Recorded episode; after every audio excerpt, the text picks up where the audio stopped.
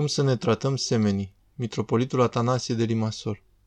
Spune în patricul Navă, Ava Apollo, un părinte. Trebuie să ne închinăm fraților care vin la noi. Dacă l-ai văzut pe fratele tău, l-ai văzut pe Domnul Dumnezeul tău.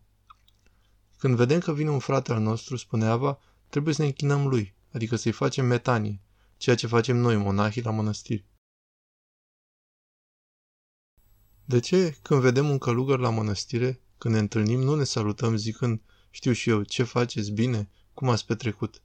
Și eu prima dată când am fost în Sfântul Munte, am fost foarte impresionat când am văzut doi călugări care mergând și când s-au întâlnit au făcut unul celuilalt metanie până jos, s-au plecat până jos și mi-am zis, ce fac oamenii ăștia acolo? Mi s-a părut foarte ridicol spectacolul. Ce mai e și asta? Ce fac acești oameni? Judecă normal? Ce e lucrul ăsta? Să facă metanie unul altuia? Ce se întâmplă? Dar explică Ava spunând, l-ai văzut pe fratele tău, l-ai văzut pe Domnul Dumnezeul tău.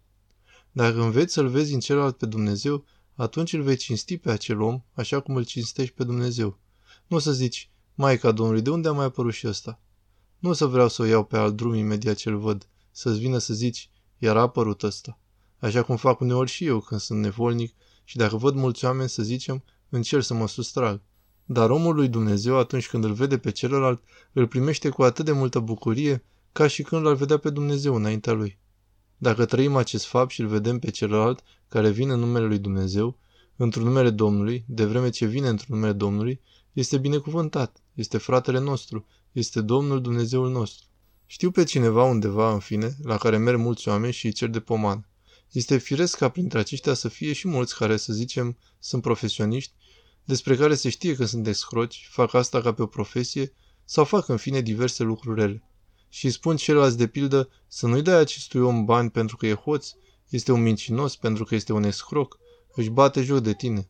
Va pleca de aici și se va duce să mănânce, să petreacă, va face orice altceva, sau chiar plecând își va bate joc de tine că ai fost prost și ți-a luat bani. Dar care a fost răspunsul? Nu, acesta este Hristos. Hristos a venit la noi acasă.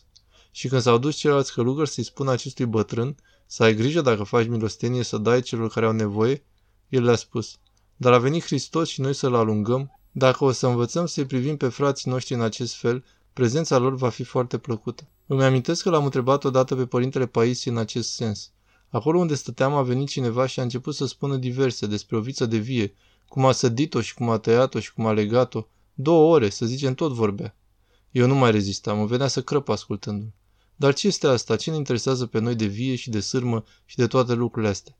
Iar eu, mic fiind, fără discernământ, îl vedeam pe părintele care stătea și asculta zâmbind, acceptând, participând la discuție și mi-a zis, cum e posibil așa ceva? Părintele acestea, părintele Pais este un om purtător de Dumnezeu, care are mintea în cerul, este în toma cu îngerii, se află la o înălțime duhovnicească extrem de mare.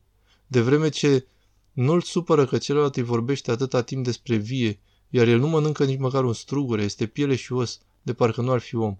Și când a plecat omul acela, l-am întrebat, Părinte, cum de ai suportat atâta timp și nu te-ai indignat? Nu, deloc, nu m-am indignat, pentru că în primul rând eu sunt mai rău decât acest om și în al doilea rând omul acesta este fratele meu, este Hristos. Este fratele meu, cum pot fi indignat? Deloc, sunt foarte mulțumit. Îmi amintesc și de altă dată când au venit alții și un grup de 3-4 persoane care erau, să spunem așa, golani, între ghilimele, ca să folosim un nume care se folosește pentru astfel de persoane. Și în toată puterea cuvântului pentru că aveau așa un aer un tupeu și se și făleau cu starea lor, cu statutul lor. Iar părintele s-a dus la ei și le-a vorbit cu dragoste. Și mai era acolo și un teolog care a zis, dar cum îi suportați, părinte, cum îi suportați? Și s-a dus la un moment dat și a zis, părinte, alungă-ți odată, hai să mergem, să mergem, să mergem. Îl trăgea, dar părintele nimic, stătea acolo și vorbea cu ei. Și zice, părinte, cum de suportați atâta vreme? Iar el îi răspunde, pe tine cum te suportă Dumnezeu? Te-ai gândit vreodată la asta? A înlemnit acela. Cum să se gândească teologul că e cu putință ca Dumnezeu să-l suporte? Și totuși Dumnezeu ne suportă, iar noi zicem că noi suntem cei care îl suportă pe Dumnezeu. Și facem asta atunci când deseori ne gândim că Dumnezeu ne datorează și recunoștință. Și de parcă nu ar fi de ajuns că îl suportăm, să nu ne împlinească ceea ce dorim, asta e prea de tot.